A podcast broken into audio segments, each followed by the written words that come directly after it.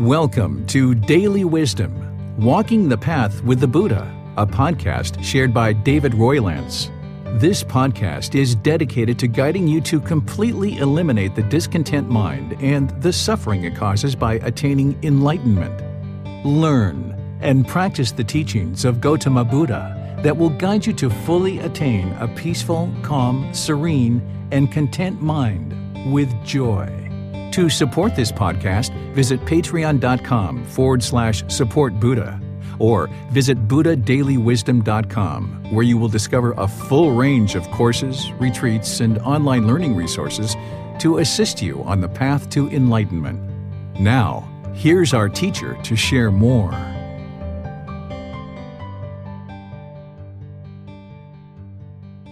Sawadee Hello and welcome to Daily Wisdom Walking the Path with the Buddha.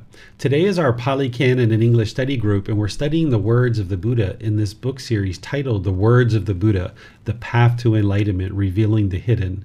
We're in volume 13, which is titled Generosity. We're going to be exploring chapters 41 through 50 today in class. And if you've read these prior to class, that's wonderful because you may have some questions that you've come into class with. But if not, we're going to actually be reading these during the class. And then I'll share some teachings on each individual chapter. And then I'll open up to any questions that you guys might have. The way that we start this class is typically with a meditation in order to kind of prepare the mind for retaining the teachings. So I'm going to guide you guys just a very brief amount of guidance through a, a very small meditation, just a, a, few minutes, maybe five, ten minutes, in order to prepare the mind for actually studying. And then we'll actually go into the class and studying the chapters 41 through 50 of the Volume 13 Generosity. And if you don't have these books, you can download them from buddhadailywisdom.com. But I'm going to be displaying them in our class today. So if you don't have them, you'll be able to see them in class. But then for future classes, you might decide to download them and actually read them prior to class and or after class. So I'd like to welcome all of you and invite you to join for some meditation. So if you'd like to take a position, like I mentioned, I'll just give some very brief guidance here because typically the people who are studying in this class have already developed a certain level of meditation, so they already are familiar with the body positioning and what to do with the mind. Instead, what I'll do is I'll just chant, go into meditation, and then chant and come out. Let you understand to stay focused on the breath. And then anytime the mind is off the breath, you just cut that off, let it go, and come back to the breath. So typically I would guide this, but in today's class, I'm not going to provide any guidance for that. Just understand what to actually do is first get the breath established, then focus the mind on the breath. And then anytime the mind is off the breath, cut that off, let it go, and come back to the breath. อะระหังสัมาสัมุทโธมาเกวะพุทธังมาเกวันนังอภิวาเตมิสวากาโตมาเกวตาตัมโม Damang namasami.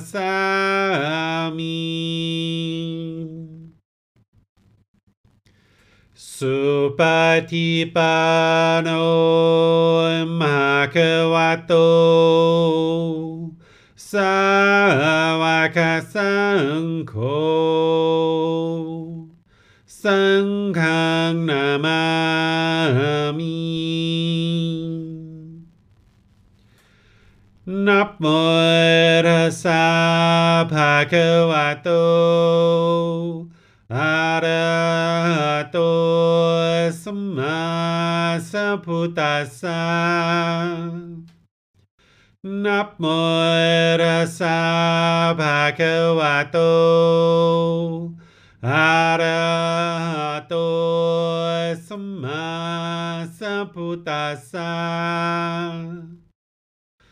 นับมรสาภาควาโต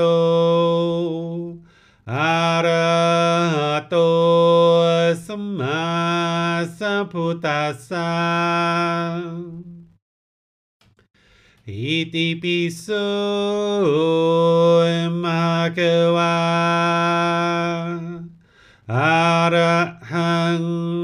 มาสัมพุทโธวิชาจารนังสัมมุโนสขาโตโรกาวิโตอนุเตโรปุริสา Dhamma sati sata tawa manusanam Poto pakawati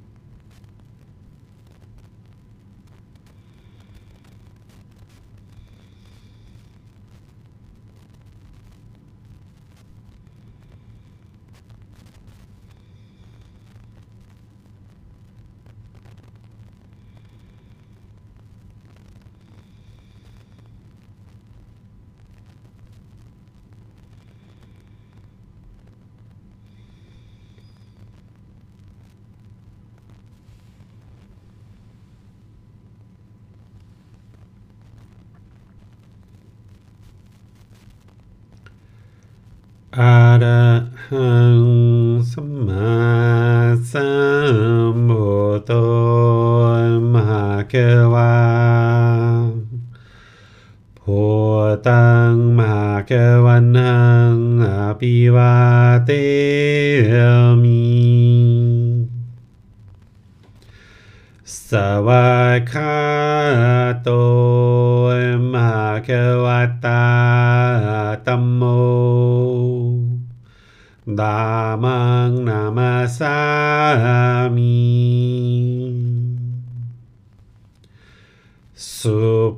ฏิปันโน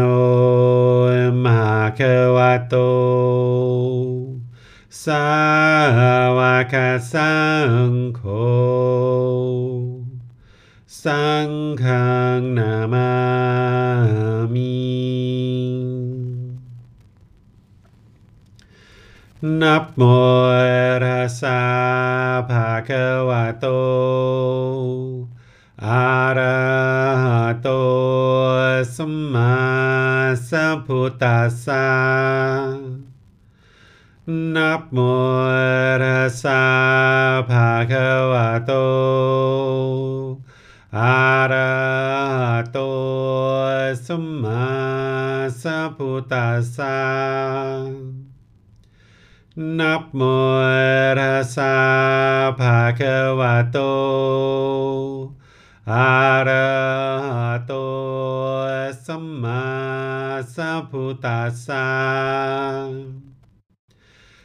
Iti piso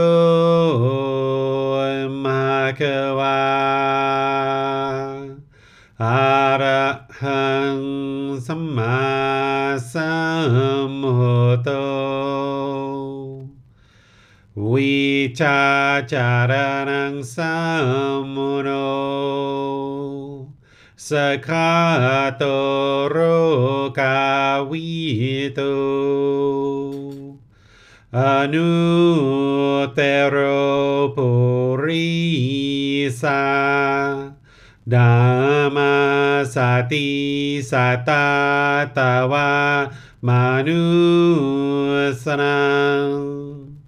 Okay,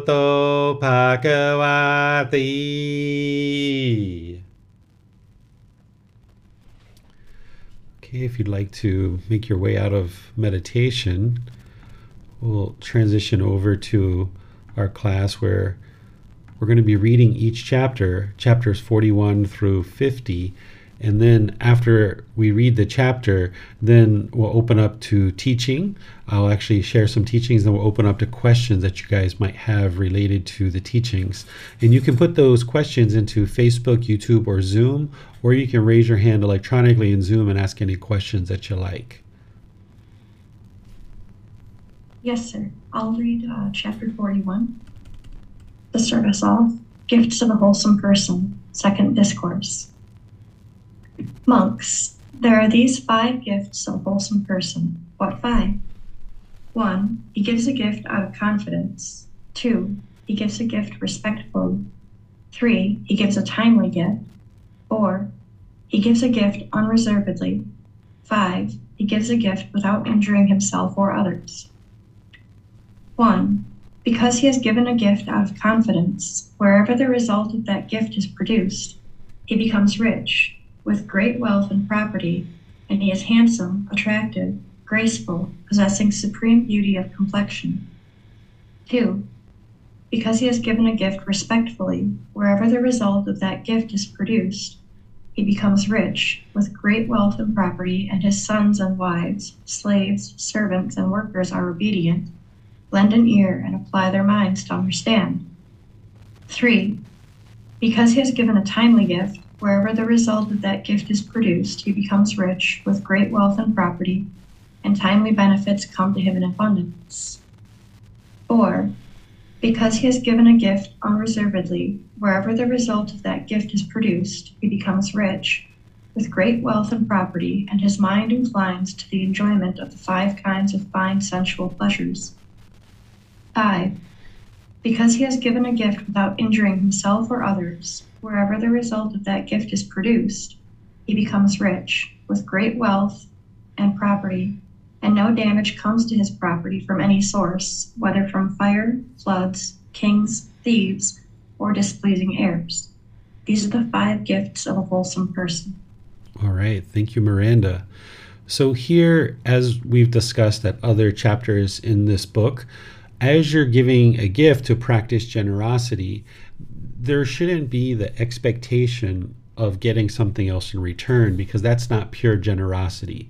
That would be like, I'm only giving this gift because I want something in return. This is craving, desire, attachment. It's not going to produce wholesome benefits. So, what the Buddha is doing here is he's explaining the natural law of karma of what will and will not occur so that you understand as things are happening in your life and you're experiencing certain wholesome results, you understand why that is. Because the Buddha teaches about generosity and how this is so important for one's practice and it eliminates craving, desire, attachment. But there's all these benefits that are occurring because of practicing generosity. The number one thing that the Buddha talks about, and we discuss this in other chapters in this book, about how it eliminates craving, desire, attachment, or equips the mind, the way that the Buddha explains it. And here, this is just another chapter, another discourse explaining some of the results of giving a gift. But you shouldn't be focused on this and thinking that you're only going to give a gift in order to acquire these things. Because if that's why you're giving a gift, you're not going to actually be able to experience the things that the Buddha is actually talking about here. So, this is a matter of understanding the wisdom of the natural law of karma and what's actually occurring and what's not occurring versus having the craving for these things to occur. So here he's explaining these five things that are ex- experienced that when you give out of confidence, you give respectfully, you give a timely gift, unreservedly, and without injuring yourself or others, then these are the results that one would experience by providing a gift out of confidence, this is where the Buddha is saying, okay, you know, if there's rebirth essentially, or wherever the result of that gift is produced, then there's these benefits of being rich, wealthy, with property, handsome, attractive, graceful, with supreme beauty of complexion. But of course, if you're giving for those reasons, this isn't going to actually occur. So here the Buddha is just explaining these different things and it's helpful for you to understand, but it shouldn't be something that is part of the reason why you're giving the gift. Your generosity should be without any expectation of anything in return, and you know that you're doing that in order to eliminate craving, desire, attachment. Down here in the explanation, or what I'm sharing just as a result of this particular chapter, is just providing some insight to help you further understand what it is that the Buddha is actually explaining. That here, by giving a gift with confidence, there shouldn't be any remorse or regret in the gift that you give. So now we're kind of in that season of gift giving with all the different holidays that exist around this time. That if you give a gift and you feel remorseful that you gave too much or that you gave too little, then there isn't this confidence in the mind. And then when you give a gift, it should be done respectfully with gratitude and appreciation for the individual that you're giving the gift to. Giving a gift at the proper time is based on a timely need. That if somebody needs a certain thing, that perhaps they're going on a long trip or it's a particular holiday, you might be giving a gift at a proper time or a timely gift giving a gift without reservation or holding back with selfishness, but understanding that there needs to be a practice of the middle way, where even though the Buddha uses this word unreservedly, he's not saying to exhaust your resources. This is where you need to look at the Buddhist teachings in their totality and understand more of what he's saying. Whereas if you looked at just this discourse and this word of unreservedly, you might think that you're to exhaust your resources, but other discourses that he talks about generosity, you can see where he's talking to practice this middle way. Whereas if you never gave gifts, then the mind is selfish. Whereas if you gave to the point where you exhausted your resources, then this is going to produce unwholesome results as well. So without reservation means without holding back or without selfishness that you willingly give is essentially what's being described there as being unreservedly or willingly give gifts and then without causing harm to yourself or others is that if you were to steal something and then give a gift, that would be causing harm to others and it's causing harm to yourself too. Or if you were, as I talked about, exhausting your resources and you were not able to afford food, water, clothing, shelter, medical care, this would be causing harm to yourself. Or if you felt like you had to work, you know, 100 hours a week in order to get a little bit of money together in order to give a gift to somebody, this would be harming yourself in order to give a gift. So the Buddha is saying you shouldn't cause harm to yourself or others, but instead find this middle way to ensure you're not causing harm to any beings, including yourself. And this is what will produce wholesome results in addition to everything else the Buddha talks about related to generosity. This is one area to understand as it relates to practicing generosity. What questions do you guys have on this chapter? Does not appear that there are any questions on this chapter, sir. Okay, this is chapter 42. Um, yes, sir. Would you be interested in reading the even numbered chapters, sir? Sure, I can do that. So, chapter 42 is titled A Wholesome Person is Born for the Good, Welfare, and Peacefulness of Many. Monks, when a wholesome person is born in a family, it is for the good, welfare, and peacefulness of many people. It is for the good, welfare, and peacefulness of his mother and father, his wife and children, his slaves, workers, and servants, his friends and companions, his departed ancestors, the king, the heavenly beings, and ascetics and Brahmins. Just as a great rain cloud nurturing all the crops, appears for the good, welfare, and peacefulness of many people, so too, when a wholesome person is born in a family, it is for the good, welfare, and peacefulness of many people. It is for the good, welfare, and peacefulness of his mother and father, his wife and children, his slaves, workers, and servants, his friends and companions, his departed ancestors, the king, the heavenly beings, and ascetics and Brahmins. The wise person residing at home truly lives for the good of many. Day and night, diligent toward his mother, father, and ancestors, he respects them in accordance with the teachings, remembering what they did for him in the past. Firm in confidence, the devoted man, having known their wholesome qualities, respects the homeless ascetics, the ascetics who lead the spiritual life.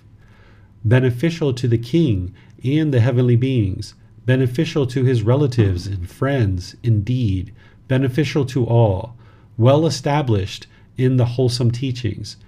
He has removed the stain of selfishness and fares on to a heavenly world. When a person supports his parents and respects the family elders, when his speech is gentle and courteous, and he refrains from argumentative words.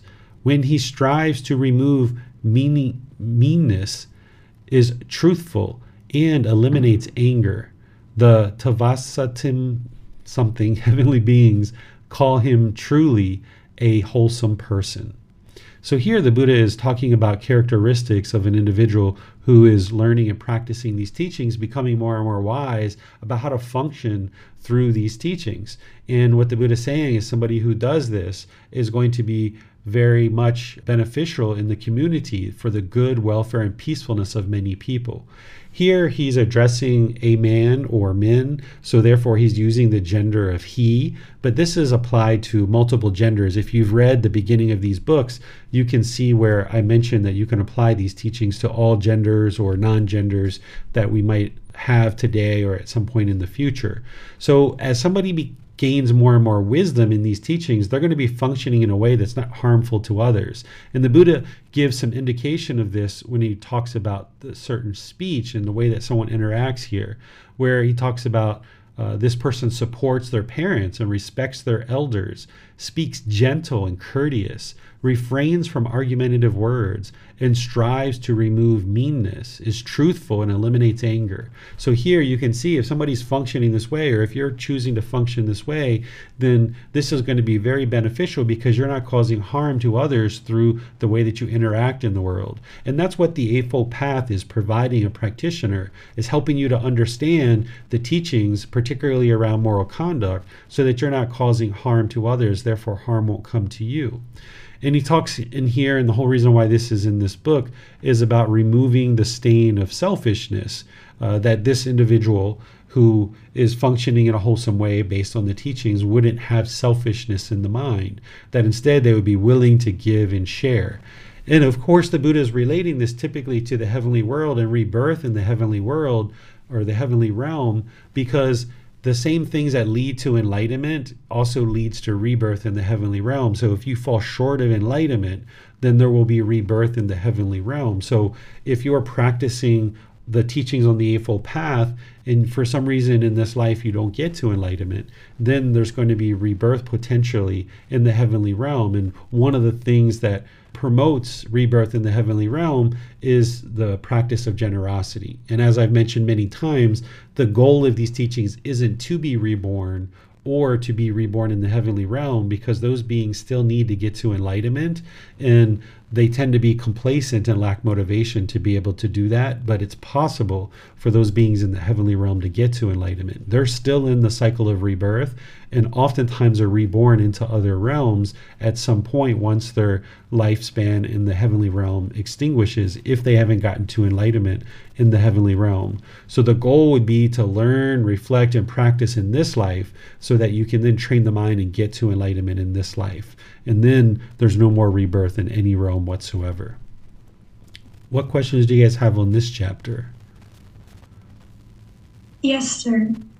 It's clear how this person, this wholesome person, would be directly beneficial to those around them. Could this person also be almost indirectly beneficial because people around them are watching how they're interacting in the world and maybe follow their example and then that could be a way that they're benefiting those around them too, sir? Yes, this is one of the benefits that not only is it through their interactions, but even other people just observing the way they interact in the world. And this is why I sometimes share that your practice of getting to enlightenment, it's benefiting you, those close to you and all of humanity because not only are you not causing harm to others but then others have this example of how to function in the world and for those people that take notice of somebody who's speaking gentle and kind and respectful and polite, and then they choose to adopt those same qualities, that's going to be helpful for them. And this is why the Buddha also talks at other parts in his teachings about how a community should kind of make space for enlightened beings and make space for people who are even in the first, second, and third stage of enlightenment, because having these individuals in your community is only going to help more and more people in the community. So if we went around and we purchased things at a cashier and we went to stores and we went to the gas uh, to get gasoline and we were going to hospitals and different places and we're disgruntled and angry and hostile, that's going to affect those people and more and more people's minds are going to adopt that kind of way of being. But conversely, if we're practicing these teachings and we're training the mind to be polite, kind, friendly, and respectful, smiling at people, saying, you know, how's your day going? Or after you do a transaction at a cashier, you might say, have a wonderful day. And it puts a smile on people's face. And they really enjoy that. You know, I, I uh, notice this frequently, even here in Thailand. This morning, I went to 7 Eleven to get some soy milk and a little something to eat before I was teaching class at the temple. And I noticed the girl was very quiet and she had a little bit of look on her face that she was maybe still waking up because it was kind of early in the morning. And after the transaction, I said in Thai, I said, you know, have a very wonderful day. And she brightened up. She was like, oh, thank you so much. And this was a very, in my view, this was very helpful for her to have somebody say that to her because then she brightened up a bit. And now her next interaction with the next person can be more bright. And then that spreads to that person. So just like disgruntledness uh, can be spread around a community, this brightness and this cheerful way of being, this radiance of the enlightened mind and the qualities of enlightenment can also spread around a community without any kind of direct teaching necessarily, but just by functioning more and more like it, an enlightened being and actually attaining enlightenment. This is very beneficial for a community to have an individual like this uh, amongst them because, like you're saying, there's this role model and this kind of indirect experience of interacting with someone who is more enlightened or is enlightened. And now that helps to bring this brightness into the community. Wonderful. Thank you, sir. Mm-hmm. You're welcome. Uh, it does not appear there are any other questions at this time. Okay, so we'll move to chapter 43. Yes, sir. Uh, fragrance of wholesome people spreads against the wind.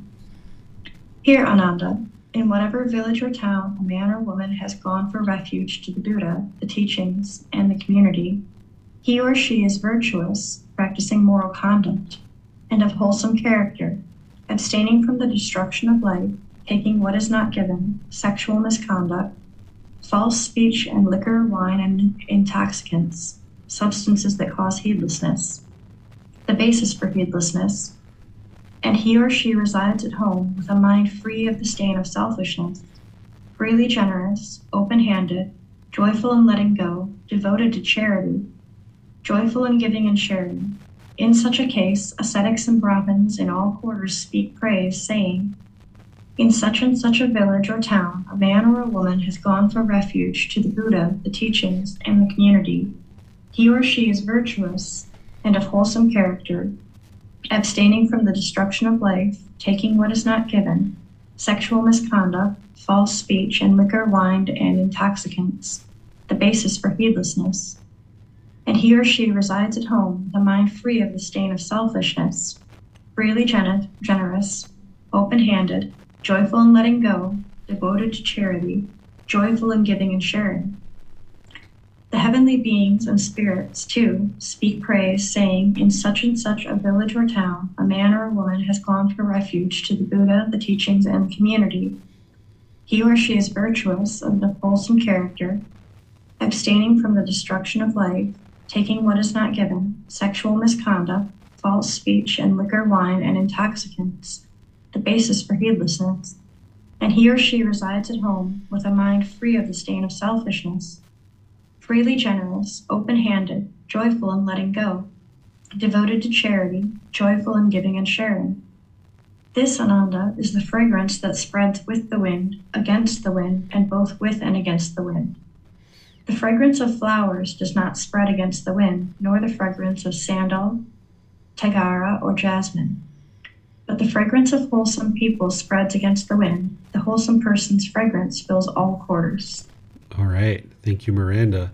This is actually good connection to what we were just talking about is that as you function more and more through the teachings, this is yes going to be helpful in the community but also it's going to help build a reputation for you that then becomes beneficial an individual shouldn't be learning and practicing these teachings in order to build a reputation. And you know this is just reinforcing the personal existence view that first fetter. But the buddha is cluing you in to what is going to occur as a result of you practicing these teachings that your wholesome reputation is going to spread. And he's saying spread against the wind meaning spread far and wide that even though there's going to be people potentially in your community that'll be hateful and hostile or aggressive or think unkind things of you, that's just impermanence. But as you practice more and more and you interact with people in your community more and more, people get used to you functioning in this way. Even if it is just at a 7 Eleven in a three second comment to have a wonderful day to somebody, more and more as you do this in your community, the word spreads about how polite, kind, friendly, and respectful you are. And you'll find it a lot easier to interact in your community because then people will interact with you in that way. And then as you experience and need certain business opportunities, whether it's a job or if you're an entrepreneur and you have business contacts that you need to conduct yourself. As you conduct yourself through these good, wholesome teachings, this reputation will precede you, is what we typically say nowadays. That's essentially what the Buddha is explaining here is that your good, wholesome reputation will precede you. It will spread against the wind uh, so that it'll spread far and wide. And then you'll find that it's much easier to accomplish things in the world when you're functioning through these good, wholesome teachings. Whereas if we're hostile, aggressive, and bitter, this is going to make it very much a struggle and difficult for you to function in your community because people look at you in this very negative way based on your hostility, aggression, and bitterness. And then conversely, as you function more and more wholesomely through these wise teachings, then you'll experience improved results. So the Buddha is just cluing you into that. And one of the aspects of that he's talking about here is, of course, the five precepts. Practicing those will knock down a significant amount of unwholesome and unwise decisions. But then he's also talking about practicing generosity, because as you practice generosity of giving and sharing, this will help you to develop a wholesome reputation. Again, you shouldn't be practicing that in order to get a wholesome reputation, but the Buddha is just explaining to you that that's what will occur so that as it's occurring, you'll understand why. So then that reinforces your decision to continue practicing the good, wholesome teachings that you're practicing. What questions do you guys have on this chapter? It does not appear that there are any questions at this time, sir. Okay. So we go down to the next chapter 44 which is titled When Unwholesome Monks Are Strong, Wholesome Monks Are Weak. Monks, when robbers are strong, kings are weak. At that time, the king is not at ease when re entering his capital, or when going out, or when touring the outlying provinces. At that time, Brahmins and householders, too, are not at ease when re entering their towns and villages, or when going out, or when attending to work outside. So, too, when unwholesome monks are strong, wholesome monks are weak. At that time, the wholesome monks sit silently in the midst of the community, or they resort to the outlying provinces. This is for the harm of many people, for the unhappiness of many people, for the ruin, harm, and suffering of many people, of heavenly beings and humans. Monks, when kings are strong, robbers are weak. At that time, the king is at ease when re entering his capital, and when going out, and when touring the outlying provinces. At that time, Brahmins and householders too are at ease when re entering their towns and villages, and when going out, and when attending to work outside. So too, when wholesome monks are strong, unwholesome monks are weak. At that time, the unwholesome monks sit silently in the midst of the community, or they depart for other regions. This is for the welfare of many people, for the peacefulness of many people, for the good, welfare, and peacefulness of many people, of heavenly beings and human beings. Okay, so here oftentimes when people think about buddhist monks or people who are into these type of things they just kind of think that everybody must be wholesome. But that would be permanence if that was actually true. So we know that that's not true. That even during the lifetime of the buddha with these teachings being very strong and vibrant in the world there were monks who were very wholesome and very wise and practicing the upright way, as the Buddha describes it, or the straight way. And then there were monks who were doing unwholesome things. They might have shaved their head, they might have put on robes, but they were probably complacent and doing unwholesome things in the world. So the Buddha is explaining this. And when he talks in other parts of his teachings and he talks about making offerings, he talks about making offerings to virtuous practitioners because that's what's going to support these teachings coming into the world in more and more vibrant ways. Well, the same thing here is what he's saying is when the wholesome practitioners are strong, then the wholesome ones are weak, meaning that the teachings aren't being very visible in the world because the wholesome monks are remaining quiet and they're not standing up and sharing the teachings that would lead to wholesome conduct. So, therefore, this unwholesomeness comes over the world or over your community because these teachers or these ordained practitioners or whomever is seeking uh, people are seeking guidance from for teachings it's going to now have this unwholesomeness as part of it, and this is going to be spread throughout the community because the wholesome individuals are quiet and they're not really sharing the teachings in the way that the Buddha recommends. But then conversely, when the wholesome ordained practitioners and the wholesome teachings come into the world through being strong and vibrant and being shared widely in the world, then people can understand the real wisdom behind these teachings. And then the unwholesome practitioners or ordained practitioners tend to be weak and kind of go by the wayside and become silent.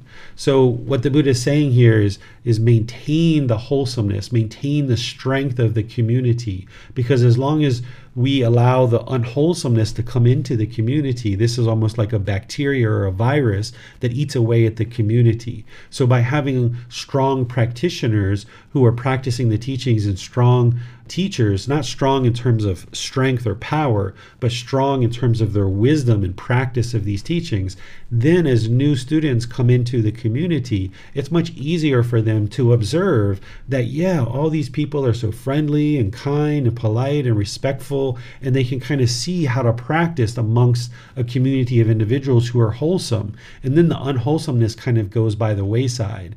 But if we allow a community to become unwholesome, and that's the strong qualities that are pervasive in the community, then it's very challenging for people to be able to see what is actually the way of practice in order to be able to then practice in order to get to enlightenment.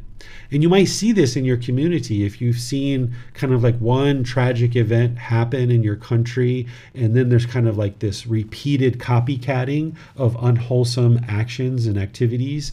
Um, and then conversely, if you see a community where there's certain wholesome things that are happening, then people will tend to kind of use that as an example and they will kind of step up and kind of become more and more wholesome. So here the Buddha is just providing guidance to help people understand that because once he's gone and things start to shift and change, if a collection of unwholesome monks get together and kind of take over a certain town, then the wholesome monks are going to remain quiet, and this is for the detriment and the harm of the people of that community.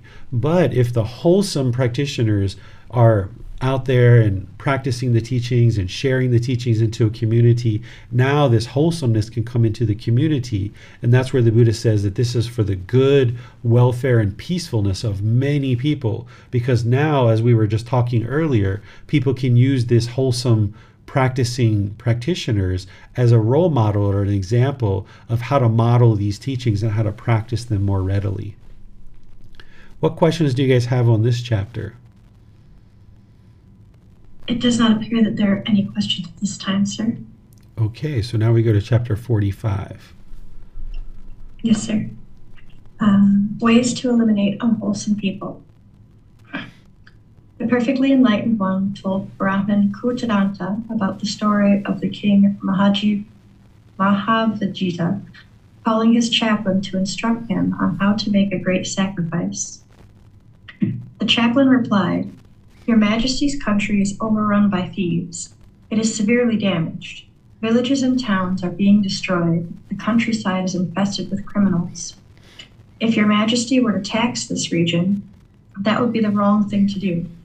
Suppose Your Majesty were to think, I will get rid of this disease of robbers by executions and imprisonment, or by confiscation, threats, and punishment by sending them away from the country. The disease would not be properly ended. Those who survived would later harm Your Majesty's country. However, with this plan, you can completely eliminate the disease.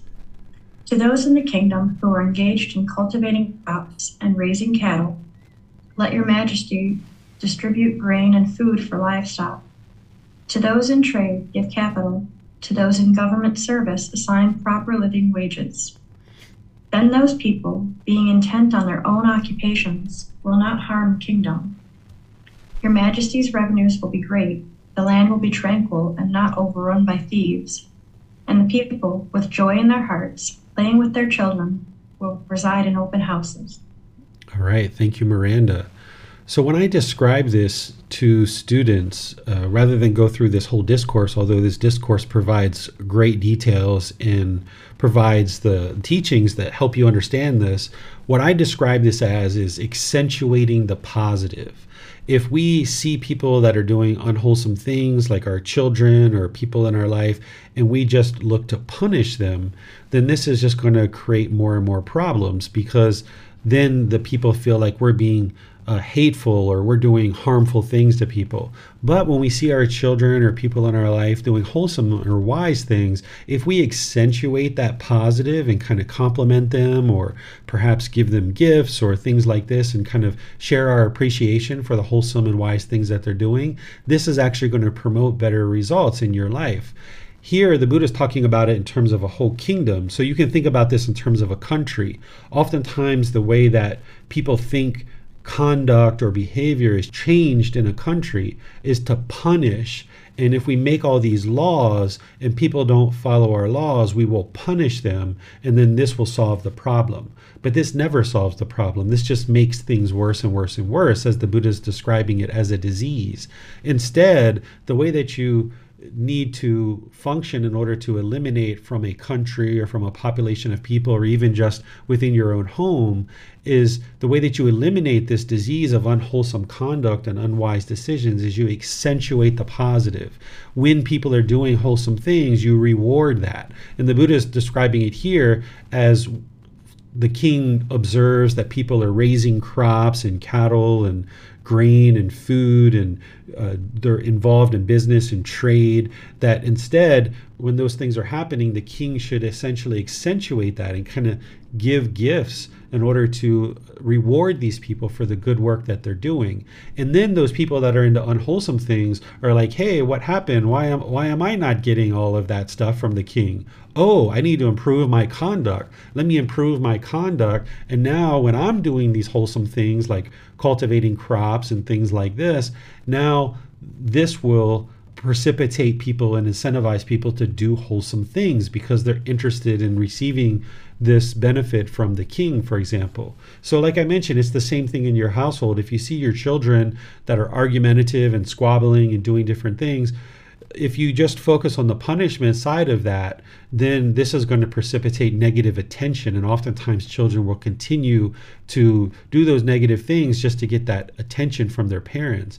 But instead, if you focus 95, 98% of your time when you observe your children doing wholesome things or wise things, if you reward that, even with just your words or a high five or a hug or a kiss or a, a rub on the head, you know, that a girl, that a boy, or however you decide to do that, then this is going to accentuate the positive and then they're going to be more inclined to do those things. So we can do this on a personal level and people who are, are, politicians or involved in the responsibility of running a country or a government can learn from this too that if you just create laws and punish people this doesn't eliminate the craving anger and ignorance in the mind.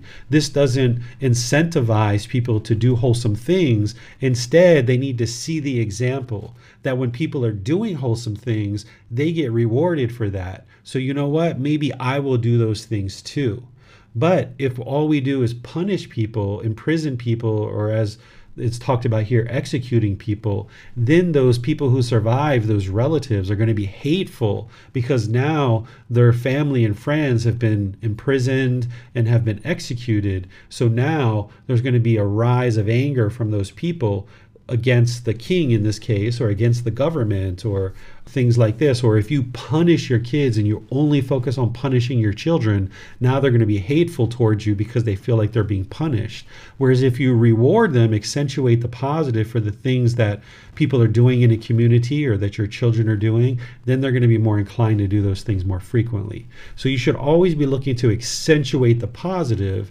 with the understanding that sometimes you're going to need to talk with the people around you about things for them to improve in order to bring their practice up to an improved state. So, what questions do you guys have on this chapter? Yes, sir. On YouTube, Max Goldberg asks Is it possible to accentuate positive too much? Yes, if you do extensive amount of praise, then the child's mind or whoever you're spending time with your employees, your life partner, or what have you, can get attached to this praise. And then they're only doing this activity for the praise. So when you first get started with training somebody like this, you might praise them kind of two or three times, like back to back, to kind of show them what you're doing.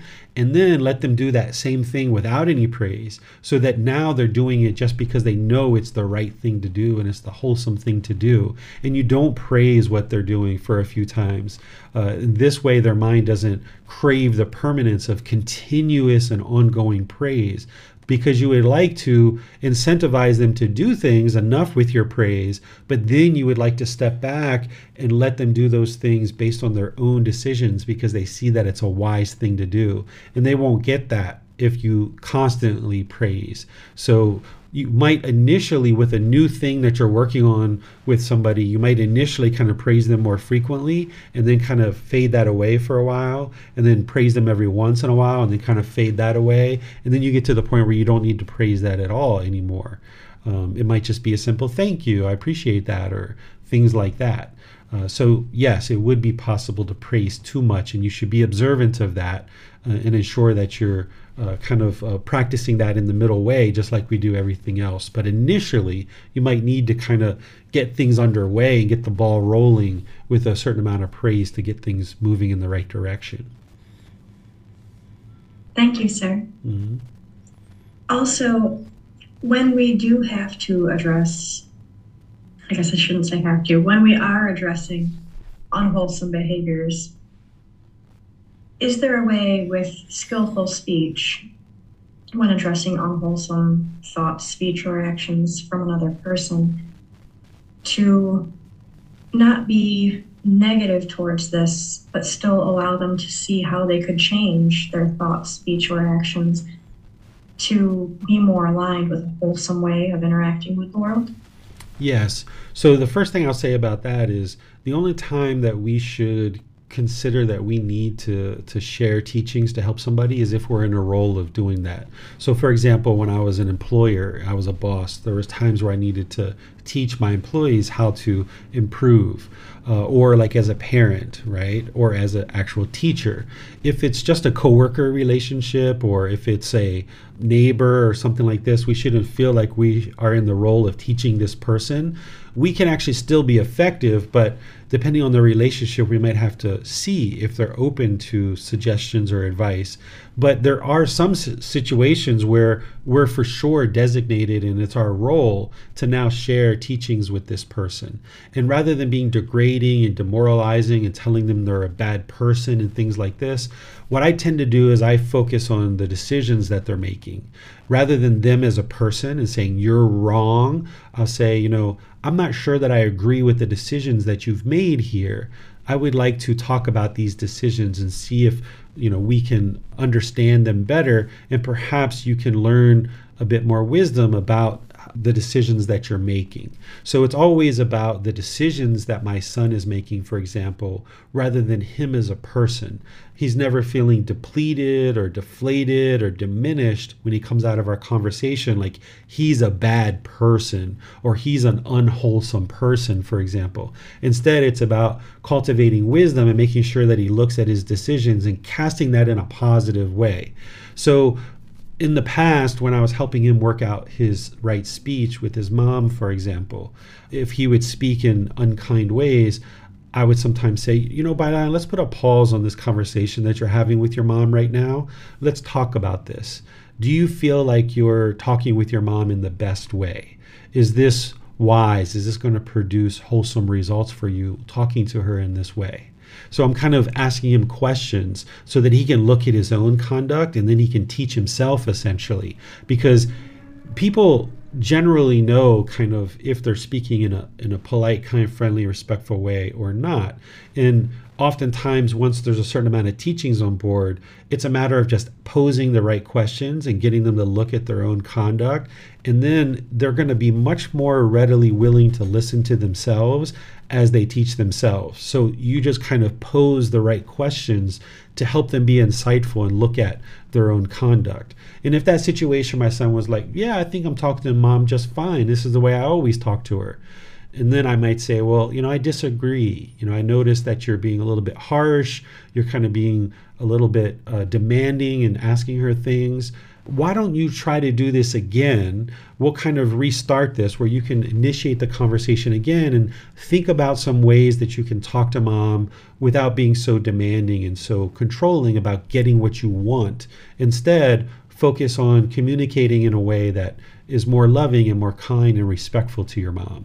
So I never tell Bailan exactly what to say or what to do, but I'm giving him teachings to think about that he can then work with that wisdom and then he can come up with his own words through his own personality, his own character, and then he's more likely to repeat those things if he's come up with it on himself with him uh, on his own.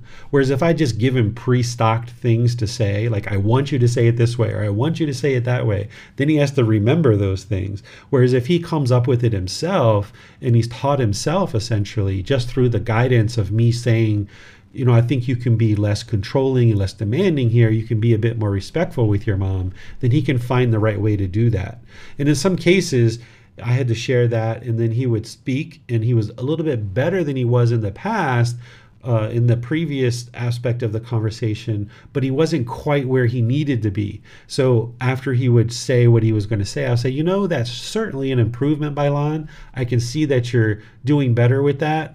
But now let me share this guidance with you. And then I would share a little bit more guidance. And I would say, okay, now, now why don't you try to do this again? And then sometimes we would laugh and joke about this of replaying a conversation with mom.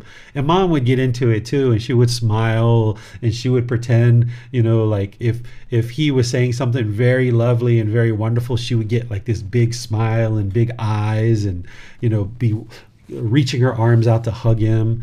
Uh, whereas if he wasn't quite there yet, she would kind of look like confused, like maybe he wasn't quite there with his speech yet.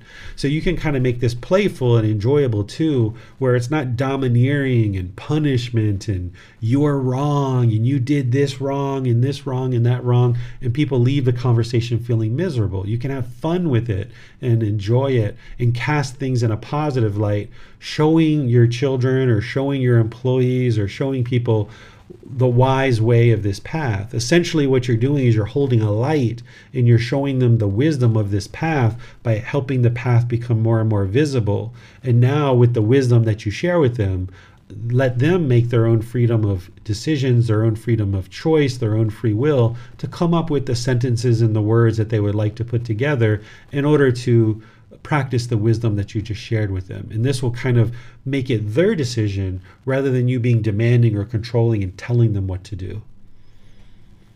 Wonderful. Well understood. Thank you, sir. Mm-hmm. You're welcome. Uh, it does not appear that there are any other questions at this time. Okay, so now we go to chapter 46. Um, sir, Chrissy has volunteered to read. Would it be all right if she read the first half of chapter 46, and then I'll read the second half. Absolutely. Feel free. Thank you. Um, I might need help with that first word that starts with a K. The monks of. I was going to have trouble with that word too, so I, I, I, looked. I, I looked to Miranda. Yeah, there we go. okay. Thank you. The monks of Kosambi.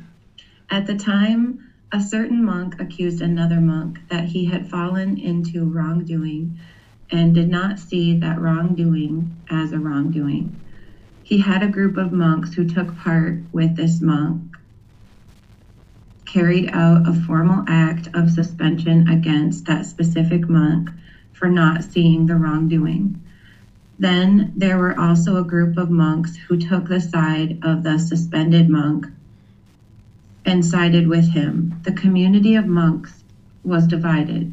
They could not carry out the observance together.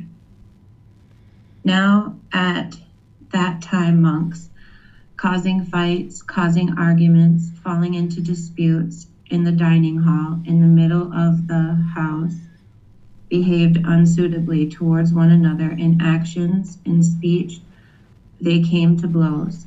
Having expressed disapproval of them, having given reasoned talk, the perfectly enlightened one addressed the monks, saying, Enough, monks, no arguing, no arguments, no fights, no contention, no disputing. When he had spoken thus, a certain monk who spoke what was not the teachings, spoke thus to the perfectly enlightened one Venerable Sir, let the perfectly enlightened one, the master of the teachings, wait. Venerable Sir, let the perfectly enlightened one, unconcerned, live intent on residing in ease here and now. We will be held accountable for this argument, fight, contention, disputing. And the second time, the perfectly enlightened one spoke thus to these monks Enough, monks, no arguments, no fights, no contention, no disputing. And the second time, the monk who spoke what was not the teaching spoke thus to the perfectly enlightened one Venerable Sir, let the perfectly enlightened one, the master of the teachings, wait. Venerable Sir, let the perfectly enlightened one, unconcerned, live intent on residing in ease here and now. We will be held accountable for this argument, fight, contention, disputing. Then the perfectly enlightened one addressed the monks sitting Prince Digavu's story as an example. Brahm, Brahmadatta, the king of Kasa, Kasi, had done him much mischief. He had killed the prince's parents. As Prince Digavu had opportunity to show his anger by killing Brahm, Brahmadatta, the king of Kasi, he thought of his father's last words. Do not you, dear Digavu, look far or close for dear Digavu. Angry moods are not calmed by anger. Angry moods, dear Digavu, are calmed by non anger. Do not look far means do not bear anger long. Do not look close means do not hastily break with a friend. Thus, the life of Baramad Brahmadatta, the king of Kasi, was granted by Prince Digavu. Then Brahmadatta, the king of Kasi, gave back the prince's troops and vehicles in and territory and storehouses and barns of grain, and he gave him his daughter. Now, monks, if such is the patience and generosity of kings, who wield the scepter, who wield the sword, herein, monks, let your light shine forth so that you who have gone forth in these teachings and discipline, which are thus well taught, may be equally patient and gentle. But none of these monks listened to the perfectly enlightened one. Then the perfectly enlightened one, having dressed in the morning, taking his bowl, and robe, entered Kasambi for alms food. Having walked for alms food in Kasambi, bringing back his alms bowl after his meal, having packed away his lodging, taking his bowl and robe, and standing in the midst of the community, he spoke these verses. When all together they shout, None feels unwise. Though the community is divided, one might think unwise. With wandering wisdom, the wise one understands all the field of talk. With mouths wide open to full extent, what leads them on they know not. They who in thought argue this that man has abused me, has hurt, has defeated me, has me devastated, these angers not calmed.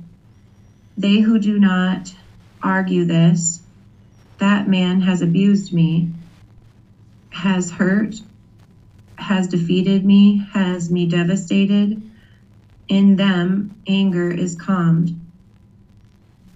No, not by anger our angry moods calmed here, and at that time, but by non anger they are calmed. This is an ageless, endless natural law. People do not understand that here we are confused in life and time, but they who herein do understand, therefore, thereby their fights are calmed. Criminals who injure and kill, steal cattle, horses, and wealth, who plunder realms, for there is unity. Why should there not be for you? If one finds a friend with whom to go forward, fascinated in the well residing of these teachings, appropriately surmounting dangers, one and all with joy, go forward with him mindfully. Finding none appropriate with whom to go forward, none in the well residing, fascinated in these teachings, as king quits the conquered realm, go forward lonely as a bull elephant in an elephant jungle. Better to go forward one alone.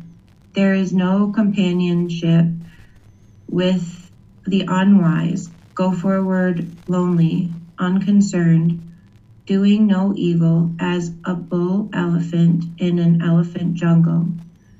Then the perfectly enlightened one, having spoken these verses, as he was standing in the midst of the community, approached Balakalonakara village. Good job. And the eastern bamboo grove. Along the way, he had met a few of his senior disciples. Walking in the tour, in due course, he arrived at Para, Perilia. The perfectly enlightened one stayed there at Perilia in the guarded woodland thicket at the root of the heavenly sal tree. There was a large bull elephant named Perilia approached the perfectly enlightened one. Having approached, he set out by means of his trunk drinking water for the perfectly enlightened one and water for washing, and he kept the grass down. Then the perfectly enlightened one set out on tour for Savatthi. Then the household practitioners of Kasambi thought, These masters, the monks of Kasambi, have done us much, much mischief. The perfectly enlightened one was is departing, harassed by these, come, we should neither greet the masters, the monks of Kasambi, nor should we stand up before them, nor should we greet them with joined palms or perform the proper duties. We should not appreciate, respect, admire, or honor them, and neither should we give them alms food when they come to us. Thus, they, when they are neither appreciated, respected, admired, nor honored by us, will depart unappreciated, or they will leave the community, or they will restore friendly relations, relations for themselves to the perfectly enlightened one. Then the monks of Kasambi, as they were not being appreciated, respected, admired, or honored by the household practitioners of Kasambi, spoke thus Come now, you venerable sir, let us, having gone to Savatthi, settle this moral question in the perfectly enlightened one's presence. Then the monks of Kasambi, having packed away their lodgings, taking their bowls and robes, approached Savatthi. Then, in due course, the monks of Kasambi arrived at Savatthi. They agreed to stop the dispute. The monks, the monk who had been suspended, agreed that there was a wrongdoing and he had fallen. Those monks who were ta- taking the side of the suspended one restored that monk. Since monks, that monk had fallen and was suspended, but see and is restored, well then, monks achieve harmony in the community for settling that case. And thus, monks, should it be achieved, one and all should gather together. If the achieving of harmony in the community for settling this case is pleasing to the venerable ones, they should be silent. He to whom it is not pleasing should speak. Harmony in the community for settling that case is achieving is achieved by the community. Arguments in the community are put down. Fighting in the community is put down. It is pleasing to the venerable ones, therefore they are silent. Observance may be carried out at once. The training guidelines recited. All right. Thank you, Chrissy. So, this is a very long part of the discourse that Chrissy read for us. This is great. There's a lot of big words in there. I wouldn't be able to pronounce those words myself. But this is depicting a situation that's occurring where essentially there's a monk who does something that is opposite of the teachings. He doesn't see his wrongdoing. Some other monks are trying to help him to see this wrongdoing. And while they're doing that, some other monks kind of get on this person's side. And now there's this argument and this squabble. And the Buddha tries to explain to them okay, enough, let it go.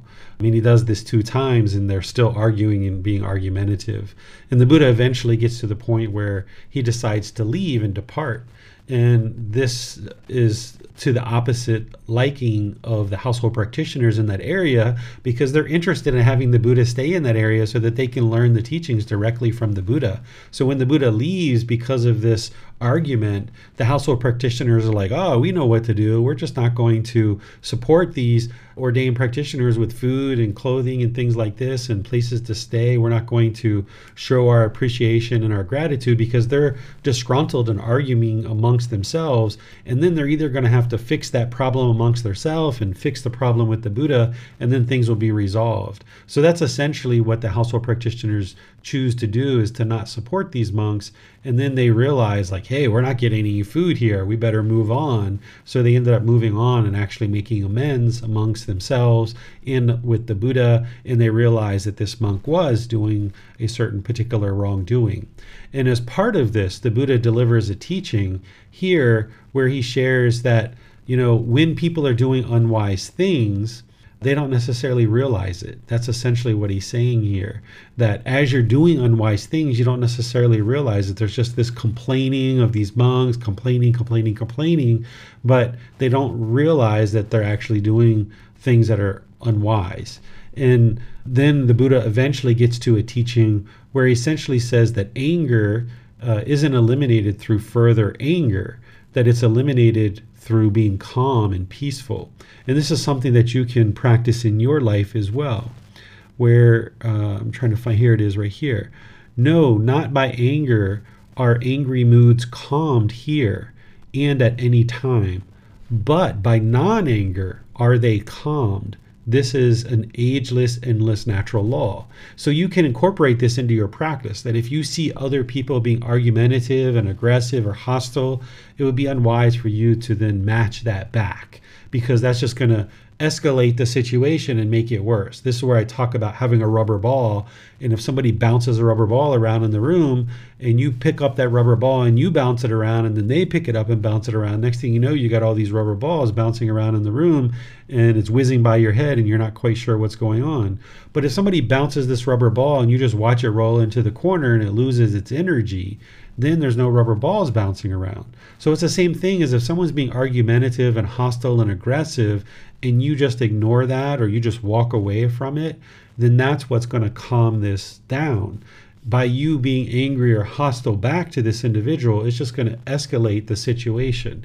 So the Buddha is explaining how to calm down the situation is by calming your mind and not allowing the fight to continue but instead by training the mind to be restrained and not come back with anger and hostility, which if the mind has craving, anger, and ignorance, this is going to be challenging for you in certain situations. If you have attachment, if you have your anger arising, but this is where your training of breathing mindfulness meditation, of generosity, training the mind to let go of craving, anger, and ignorance, and particularly that craving, desire, attachment, the more you train the mind to let that mental longing and strong eagerness go, you'll be able to restrain the mind and you'll realize that me being argumentative here with someone who's also argumentative isn't going to solve the problem at all. Oftentimes, there's the ego in there making the mind feel like if I can just come up over the top of this person and I can prove to this person that I'm right and they're wrong, this will solve the problem and they'll be quiet but they've also got ego in their mind and they're not going to stand for that. So this ego in this anger just goes and goes and goes and goes and the situation just becomes more and more elevated. And this is where oftentimes it can come to, you know, punching or hitting or throwing things. People have even gotten weapons and murdered people as the escalation of the argument continues. But instead, what the Buddha is explaining here is the way to calm this down is to respond with non anger. And what non anger is, is loving kindness or the genuine interest in seeing all beings be well. And in some cases, that mean that you just that might mean that you just walk away or in other situations, you might say some calming words. But oftentimes, when somebody's mind is so elevated into anger, hostility with argumentative speech, there's nothing you can say to calm them down. Oftentimes, the best thing to do is to just walk away. And you'll need to decide that on a case by case basis of what you choose to do and how you choose to respond. But don't allow the mind to react in negative ways in this situation with hostility and argumentative speech because that's not going to calm things down. And that's what the Buddha did here. You see that when the argument was going on with the monks, he didn't jump in and try to, you know, separate them and, you know, with hostility and anger. He just said, "Okay, enough." you know, uh, let's be done with this. Essentially, is what he said is let's just be done with this.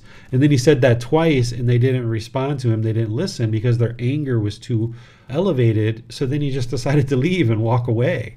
And that's the way to just move away from it. And then the people learn, like, hey, as long as there's argumentative speech around, you're not going to be around and you're not going to be in that situation. And then those people learn more and more to not do that. And it's going to re- take a number of times of you doing this where the people around you start to learn that every time I become argumentative, this person leaves and I don't like that. I would like them to be around so we can talk. So this is a way to kind of subtly help somebody through eliminating their anger is by them seeing every time they get angry and hostile you just walk away then eventually they can potentially train their mind to not do that um, when you just choose to walk away from that situation. So that's one of the things that's being described here. There's a lot of other things that are happening as well. So I'll just open up to any of the questions that you guys might have. You can put into Facebook, YouTube, or Zoom, or you can raise your hand in Zoom and ask any questions that you like. Um, yes, sir. It is understood that sometimes walking away is the best course of action, is the most wise course of action. But knowing about impermanence, that won't 100% of the time be the case. How are we to discern what response would be the most wise response in keeping this anger from escalating? Yeah, so it's important to understand that when someone else is having anger and they're being argumentative, your role in that situation is not to calm them down. Oftentimes, that's what we think our role is, is to try to calm this person down. You can't calm them down. They have to choose to become calm on their own. So, if you have the mindset that you're trying to calm this person down, then you might feel like there's certain actions you need to take in order to calm them down. But instead, you need to realize the responsibility to calm down is with them.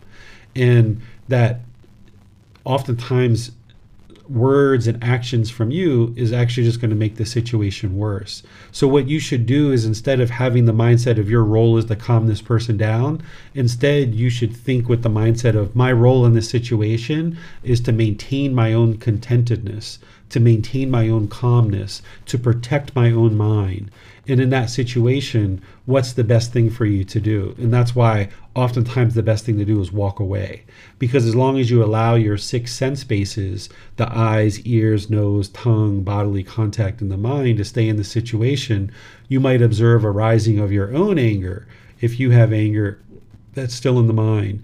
If you see your own anger arising, what you should do there is cut that off and let that go. But what you should function and what you should consider your role in these situations is to protect your own contentedness.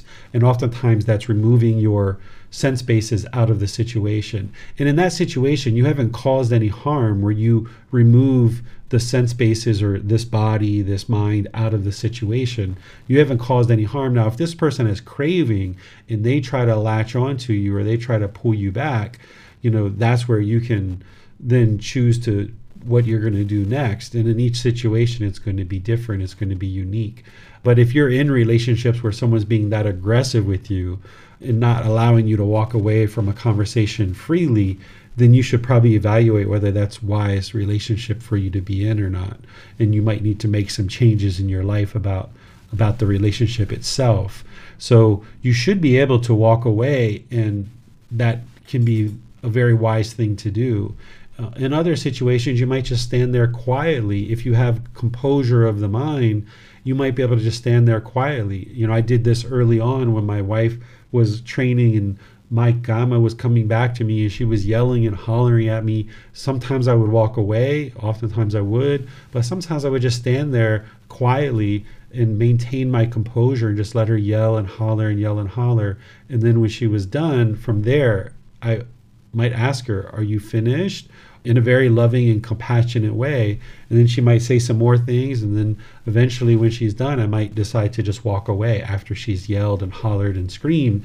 But this was many years in the past that we don't have that going on at our home anymore. But oftentimes, walking away can be the wisest thing to do. Other times, you might just need to stay there and restrain the mind. Uh, but if you're having difficulties restraining your mind and you feel your anger coming up, that's where it's best to just kind of uh, politely move away from the situation. Yes, thank you, sir. Mm-hmm. It does not appear there are any other questions at this time. Oh, wait, I see Chrissy has her hand raised. Let's go to her for her question. Sure. Sorry, I was a little bit slow on raising my hand. Um, I have a question about if you could go back down where it talks about the elephant, the bull-eyed elephant, um, what that was in reference to. I was a little confused there about a relationship. There's no comparison with the unwise, go forward lonely, unconcerned, doing no evil as a bull-eyed elephant in an elephant jungle. Okay, so better to go forward one alone there is no companionship with the unwise. Going forward, lonely, unconcerned, doing no evil as a bull elephant in an elephant jungle. So, here, what the Buddha is saying is it's better for you to walk away and be alone rather than be in companionship with people who are unwise. Because if you stay around, if someone's argumentative and they're angry and they're hostile, the Buddha is explaining them as unwise because they don't have the wisdom of training their mind and controlling their mind. So he's saying it's better to go away alone and be alone rather than stay around someone who's unwise. Um, and what a bull elephant is is you know of course they're you know they're a leader. They're they're uh, oftentimes alone. They don't stay with the herd. A bull elephant goes off on their own doing no evil as a bull elephant. A bull elephant is going to be all by themselves. So the Buddha is saying, you know, don't do any evil in this situation where someone's being argumentative. Don't do any hostile or aggressive things, but instead just go away and be alone, away from the herd, like a bull elephant. Okay, thank you, sir. I understand. And the only reason why he says go forward lonely is because in the unenlightened state there can be potentially some loneliness there once the mind's enlightened, there isn't going to be any loneliness. But also being sure that when you walk away from a situation where there's argumentative speech, be unconcerned because you can know that you haven't caused any harm by walking away. Sometimes people feel like it's rude to walk away, but that's just because there's attachment. There isn't any speech or any action that's harming this other person. If somebody walks away from a conversation and somebody deems that to be rude, that's because of their own craving. They're wanting to keep this person in the conversation. And that situation, there hasn't been any speech, there hasn't been any actions that's harmful, so you can be unconcerned in walking away from a situation. And that's what the Buddha is saying, unconcerned here. That's helpful. Thank you. Mm-hmm. You're welcome. It appears that is all the questions that are being asked for this chapter, sir. Okay, so now we go to 47. Yes, sir. Uh, where should a gift be given? First discourse. Venerable sir, where should a gift be given? Wherever one's mind has confidence, great king. But, venerable sir, where does what is given become of great fruit? This is one question, great king. Where should a gift be given? And this another. Where does what is given become of great fruit? What is given to one who is virtuous, practicing moral conduct, great king, is of great fruit. Not so what is given to an unwholesome person. Now then, great king, I will question you about this same point. Answer as you see fit. What do you think, great king? Suppose you are at war and a battle is about to take place. Then a Khattiya youth would arrive, one who is untrained, unskillful, unpracticed, inexperienced, fearful, terrified, frightened, quick to flee. Would you employ that man? And would you have any use for such a man? Surely not, venerable sir. Then a Brahmin youth would arrive, a Vessa youth, a Sudha youth, who is untrained, unskillful, unpracticed, inexperienced, fearful, terrified, frightened, quick to flee. Would you employ that man, and would you have any use for such a man? Surely not, venerable sir. What do you think, great king? Suppose you are at war and a battle is about to take place. Then a Khattiya youth would arrive, one who is trained, skillful, practiced, experienced, brave, courageous, bold, ready to stand his place. Would you employ that man, and would you have any use for such a man? Surely I would, venerable sir. Then a Brahmin youth would arrive, a Vessa youth, a Sudha youth, one who is trained, skillful, practiced, experienced, brave, courageous, bold, ready to stand his place. Would you employ that man, and would you have any use for such a man? Surely I would, venerable sir. So too, great king, when a person has gone forth from the household life into homelessness, no matter from what clan, if he has abandoned five factors and possesses five factors, then what is given to him is of great fruit. What five factors have been abandoned?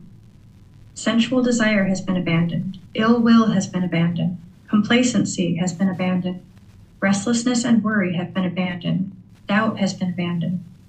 What five factors does he possess?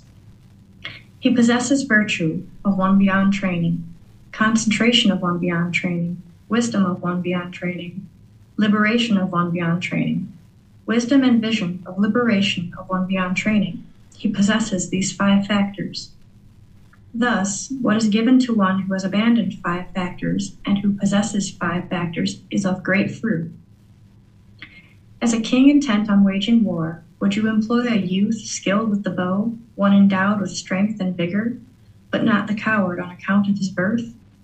So even though he be of low birth, one should honor the person of noble conduct, the wise man in whom are established in the virtues of patience and gentleness one should build delightful sanctuaries and invite the learned to reside in them. One should build water tanks in the forest and causeways over rough terrain. With a confident mind, one should give to those of upright character, give food and drink and things to eat, clothing to wear and bed and seats. For as the rain cloud, thundering, covered in lightning, with a hundred crests, pours down its rain upon the earth, flooding both the plain and the valley. So the wise man, confident, learned, having had a meal prepared, satisfies with food and drink the ascetic who gives on all, lives on alms. Rejoicing, he distributes gifts, claims, give, give. For that is his thundering, like the sky when it rains. That shower of merit so vast will pour down on the giver. All right. Thank you, Miranda. So here the Buddha is using this story that this particular individual, this king, would understand. So this is a common way that you teach is you explain something that somebody already understands through their role or their occupation or something like that.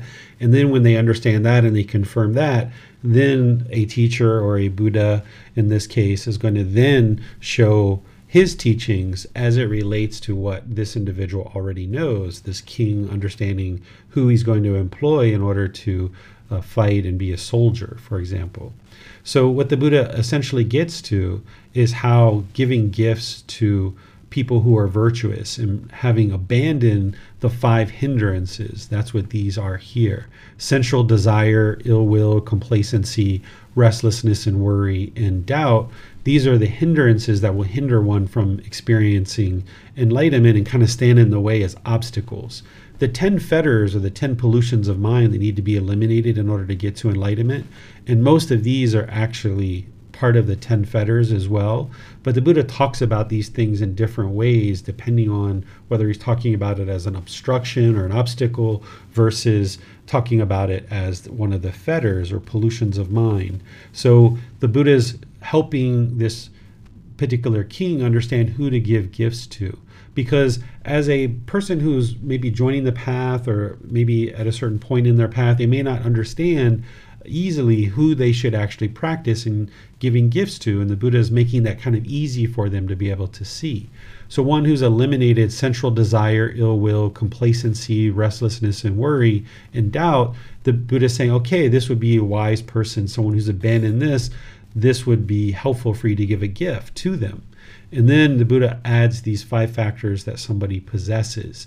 He says virtue or moral conduct beyond training. This means somebody who's already understood the moral conduct as part of the Eightfold Path, and now they're practicing that so well that there's no more training that they need to do. They're beyond training that they have concentration and they developed concentration as part of practicing the teaching so well that they now have focus and concentration beyond training. There's no more training that they need to do in order to cultivate more concentration. And wisdom beyond training, meaning that they understand the teachings inside and out, backwards and forwards, and they're now beyond training based on the wisdom that they've cultivated and liberation of one beyond training. This is someone whose mind is actually enlightened. These things that the Buddha is talking about is describing someone who's enlightened, but he's describing it in a very straightforward way that the average person can understand liberation of mind or enlightenment, an individual is not going to be irritated, they're not going to be frustrated, they're not going to be annoyed, they're not even going to have the slightest dislike. As you're interacting with a person, you shouldn't see any hostility, any uncomfortableness, any dislike, any kind of irritation or annoyance. Of course, not any of the strong feelings like anger and hostility and bitterness. Someone whose mind is liberated beyond training means that they're actually enlightened and they're not experiencing any discontent feelings whatsoever. And then the Buddha says wisdom and vision of liberation beyond training. What this is, is that you have the wisdom of how to liberate the mind, and you can have the vision or the clarity to be able to see how to help other people to liberate the mind. That this is a person who's sharing the teachings, and he's saying this is somebody who would be wise to give gifts to. What questions do you guys have on this particular chapter? not appear that there are any questions at this time, sir. Okay, so now we'll move to the next chapter, which is chapter 48. Would you like me to read that one, Miranda? Um, yes, sir. Please, if you could. Sure. So the title here is Where Should a Gift Be Given? Second Discourse. My family gives gifts, Venerable Sir, and those gifts are given to monks who are arahants or on the path to arahantship those who are forest dwellers, alms food collectors, and wearers of rag robes. Sense householder, You are a household practitioner enjoying sensual pleasures, living at home in a house full of children, using sandalwood from Kasi, wearing garlands, scents, and ointments, and receiving gold and silver. It is difficult for you to know these are arahants, enlightened beings, or on the path to arahantship, enlightenment. If, householder, a monk who is a forest dweller is restless, puffed up, conceited, talkative, rambling in his talk, muddle minded, lacking clear comprehension, unconcentrated, with a wandering mind, with loose sense bases, then in this respect he is blameworthy, responsible for wrongdoing. But if a monk who is a forest dweller is not restless, puffed up, and conceited, is not talkative and rambling in his talk, but has mindfulness established, clearly comprehends, is concentrated, with singleness of mind, with restrained sense bases, then in this respect he is praiseworthy, deserving admiration or commendable. If a monk who resides on the outskirts of the village, if a monk who is an alms food collector, if a monk who accepts invitations to meals, if a monk who wears rag robes, or if a monk who wears ra- wears robes given by householders is restless, puffed up, conceited, talkative, rambling in his talk, muddle minded, lacking clear comprehension, unconcentrated, with a wandering mind, with loose sense bases, then in this respect he is blameworthy, responsible for wrongdoing. But if a monk who resides on the outskirts of a village, if a monk who is an alms food collector, if a monk who accepts invitations to meals, if a monk who wears rag robes, or if a monk who wears robes given by householders is not restless, puffed up, and conceited, is not talkative and rambling in his talk, but has mindfulness established, clearly comprehends, is concentrated with singleness of mind, with restrained sense bases, then in this respect he is praiseworthy, deserving admiration, commendable. Come now, householder, give gifts to the community. When you give gifts to the community, your mind will be confident. When your mind is confident, with the breakup of the body after death, you will be reborn in a good destination, in a heavenly world. Venerable Sir, from today onwards, I will give gifts to the community. So here, the Buddha is giving guidance once again to an individual who doesn't understand how to determine whether somebody is an arahant or on the path to arahantship.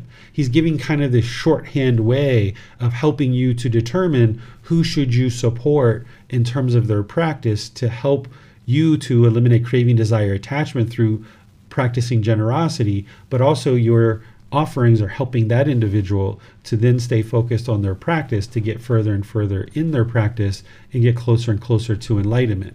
So he's saying here that as a householder, this individual who's enjoying sensual pleasures, has a house full of children, using sandalwood, which is kind of a little bit like an intoxicant, but not like a real strong one, that's wearing garlands, scents, ointments, receiving gold and silver, that they wouldn't necessarily know what an arahant is or an enlightened being is or on the path to arahantship.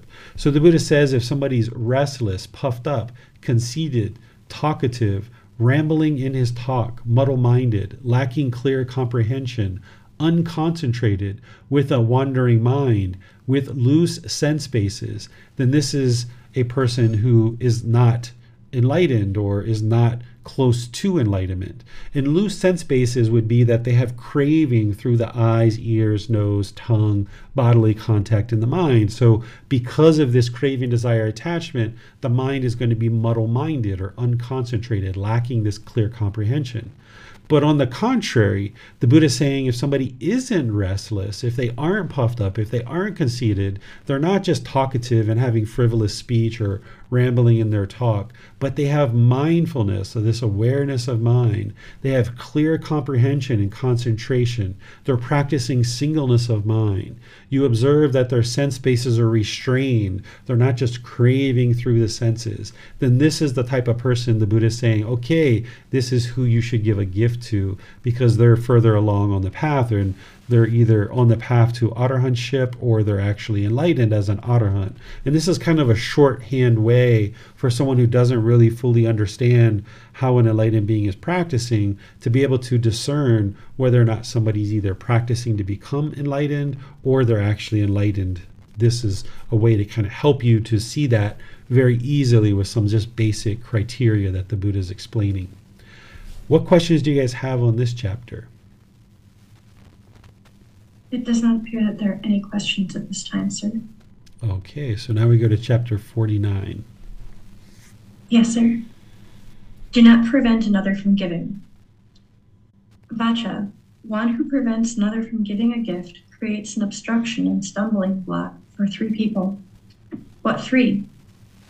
He creates an obstruction to one, the donor's acquiring merit, two, to the recipient's gaining a gift, and three, already he has harmed and injured himself. One who prevents another from giving gifts creates an, I'm sorry, creates an obstruction and stumbling block for these three people. But Vaccha, I say that one acquires merit even if one throws away dishwashing water in a refuse dump or cesspit with the thought, may the living beings here sustain themselves with this. How much more, then, does one acquire merit when give, one gives to human beings? However, I say that what is given to one of virtuous behavior is more fruitful than what is given to an unwholesome person. And the most worthy recipient is one who has abandoned five factors and possesses five factors. What five factors has he abandoned? 1. Sensual desire. 2. Ill will. 3. Complacency. 4. Restlessness and worry. And 5. Doubt. These are the five factors that he has abandoned. And what five factors does he possess? 1. The virtuous behavior. 2. Concentration. 3. Wisdom. 4. Liberation. And 5. Wisdom and vision of liberation one beyond training. These are the five factors that he possesses. It is in such a way, I say, that what is given to one who has abandoned five factors and possesses five factors is very fruitful. All right, thank you, Miranda. So, here, the first part of this discourse talks about not preventing another person from giving. If somebody is choosing to practice generosity either towards the community of teachers and ordained practitioners or in any other aspect of life, you shouldn't be in a situation where you're restraining that person and stopping them from giving. If somebody has an interest to give, it's important for them to practice that generosity. And the Buddha is saying that if you were to try to prevent somebody from giving, then you've essentially harmed the donor from being able to acquire merit, that uh, the recipient of gaining a gift, and then you've harmed yourself as well because you're trying to restrain this person from giving a gift. The Buddha says this in a way that helps you to understand the cultivation of merit that even if you throw out dishwater outside with the thought of may these living beings sustain themselves with this, there's actually still some merit there because the mind is doing this out of generosity. Of course, that's not the ideal way to practice generosity. You would like to be practicing generosity in a much higher quality than that. But the Buddha oftentimes is going to speak in these extremes for you to be able to see that even something like this of tossing out dishwater for animals to eat or drink on the floor outside, there's some benefit in that because you have the intention of helping these beings through this dishwater that you're dumping out. And then the Buddha is explaining the same thing that we explored in a previous chapter, where he's saying essentially the individuals that you're looking to make gifts to for the community are people who have eliminated sensual desire, ill will, complacency, restlessness, and worry and doubt. And you would like to see that they possess virtuous behavior, concentration, wisdom, liberation, and wisdom and vision of liberation and how to guide people to liberation. And these are beyond training. This is going to be very fruitful and beneficial because by supporting this individual, now these teachings can come into the world for more and more people to benefit from them. What questions do you guys have on this chapter? Does not appear that there are any questions at this time, sir. Okay, and now the last one, chapter 50. A good and bad field. Monks, a seed sown in a field that possesses eight factors does not bring forth abundant fruits. Its fruits are not delicious, and it does not yield a profit. What eight? Here, the field has mounds and ditches. Two, it contains stones and gravel. Three, it is salty. Four, it is not deeply furrowed. Five, it does not have inlets for the water to enter. Six, it does not have outlets for excess water to flow out. Seven, it does not have irrigation channels. And eight, it does not have boundaries. A seed sown in a field that possesses these eight factors does not bring forth abundant fruits. Its fruits are not delicious, and it does not yield a profit. So, too, monks, a gift given to an ascetic in Brahmin who possesses eight factors is not of great fruit and benefit, and it does not and it is not very brilliant and widespread. What eight factors? Here, the ascetic and Brahmins are of wrong view, wrong intention, wrong speech, wrong action, wrong livelihood, wrong effort, wrong mindfulness, and wrong concentration. A gift given to ascetics and Brahmin who are possessing these eight factors is not of great fruit and benefit, and it is not very brilliant or widespread. Monks, a seed sown in a field that possesses eight factors brings forth abundant fruits. Its fruits are delicious and it yields a profit. What eight factors? Here, 1. The field does not have mounds and ditches. 2. It does not contain stones and gravel. 3. It is not salty. 4. It is deeply furrowed. 5. It has inlets for the water to enter. 6. It has outlets for excess water to flow out. 7. It has irrigation channels. And 8. It has boundaries. A seed sown in a field that possesses these eight factors brings forth abundant fruits. Its fruits are delicious, and it yields profit. So, too, monks, a gift given to ascetics and Brahmins who possess eight factors is of great fruit and benefit it is extraordinarily brilliant and widespread. What eight factors? Here, the ascetics and Brahmins are of right view, right intention, right speech, right action, right livelihood, right effort, right mindfulness, and right concentration. A gift given to ascetics and Brahmin who possess these eight factors is of great fruit and benefit, and it is extraordinarily brilliant and widespread. So, here, once again, the Buddha is taking something that people already know, which is cultivating fields and planting fields, which would have been a understanding that many, many people had during the lifetime of the Buddha. And he's taking what they understand about that and then relating it to the teaching so that they could see that in these situations of these eight factors, that seeds don't grow and produce wholesome results. The same thing as if you provide gifts and offerings to individuals who have wrong view through wrong concentration, then this isn't going to promote beneficial outcomes in the community. Because if people are practicing wrong view, wrong intention, wrong speech, wrong action, wrong livelihood, wrong effort, wrong mindfulness, and wrong concentration, then the teachings can't flourish in the community and people can't see what the good, wholesome teachings are.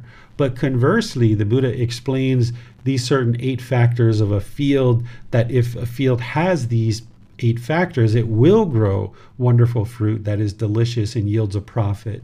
In the same way, if we provide gifts to individuals who are practicing right view through right concentration, now this is very beneficial for the community because these individuals are being supported and now those teachings can come into the world more and more. So, somebody who's practicing all of these teachings of the Eightfold Path, they will at least be close to the first stage of enlightenment or in the first stage of enlightenment, and then they're continuing to make their journey beyond that, which is going to be beneficial for the community, like we were talking earlier in class, to have this role model in the community, but also oftentimes as people get to enlightenment if they have the skill to teach they might actually start sharing the teachings for the benefit of others and this would be very beneficial to make offerings to those people so that the teachings can continue to shine and continue to flourish in the world what questions do you guys have on this chapter does not appear there are any questions at this time, sir. Okay. Well, as you guys see, this teaching on generosity, this book on generosity, is very comprehensive. I think there's close to like 80 chapters or so in this book because generosity is so important for the cultivation of your practice. And understanding how to practice generosity is one more aspect of wisdom that one cultivates on their way to enlightenment. So, here, this last book, volume 13, even though it's the last book of the series, it's actually really important because by practicing generosity, you're eliminating craving, desire, attachment. So, as you read these chapters, you'll continue to gain insight and gain wisdom on how to practice generosity. Next week, we're going to be in chapters 51 through chapter 60. So if you'd like to read those beforehand, you can and or after or if you'd like to just come to class and read them here you can but the longer you sit with the teachings the more time the mind has to permeate and digest those the more beneficial they'll be. So I recommend people read kind of like 10, 15 minutes a day and just kind of take in one or two chapters per day and then spread that out over the week. And you'll actually be able to sit and reflect with the teachings for a longer period of time and they'll permeate in the mind more readily. So chapters 51 through 60 is what we'll be discussing next week. Tomorrow in our group learning program, I'm going to be sharing with you guys the very last class of that retreat series, Harmony and Relationships. It's titled Eradicating Pollution of the Mind, Eliminating the 10 Fetters. In this class, I'm going to go piece by piece in each individual fetter, explaining what it is and the solution of how to eliminate it. Because remember, the 10 fetters are the 10 individual detailed problems that the Buddha discovered in the unenlightened mind and what hinders you from experiencing enlightenment. So, in order to eradicate them or eliminate them, you would need to know exactly what these fetters are and what the solutions are in order to eliminate them. So I'm going to be doing that in our class tomorrow. And if you can attend live, that's wonderful. If you can't for any reason, it's going to be uh, recorded in YouTube and on the podcast, so you'll be able to listen to the replay. So then on Wednesday, we're going to be doing our meditation, which is loving kindness meditation. This week we'll come together to encourage, support, and motivate each other in our meditation practice. So you're welcome to join any of these classes that you like, and keep in mind that these classes are going to be restarting in January. On January 8th, we'll be restarting the group learning program. And on January 28th, we're going to be restarting the Canon and English study group. Even though you can join these classes at any time, you're welcome to join and you're invited to join. But oftentimes people like to start at the very beginning of the program. So if you'd like to do that, you have that opportunity coming up in January. So thank you all for your support. Thank you, Miranda and Chrissy, for joining, and those of you guys on live stream who are asking questions and moderating and reading. I really appreciate the support in class. And have a very lovely rest of your day and a lovely weekend. As this is a holiday for some people that are celebrating Christmas. So have a very lovely holiday weekend, and we'll see you in a future class. Sawadee Thank you for listening to this podcast. To provide support for this podcast, visit patreon.com forward slash support Buddha. To access more teachings, visit buddhadailywisdom.com. There, you will discover a full range of courses, retreats, and online resources to assist you on the path to enlightenment. Remember to establish a daily, consistent meditation practice, along with learning and practicing these teachings. A well developed meditation practice is the foundation in which to train the mind to attain enlightenment.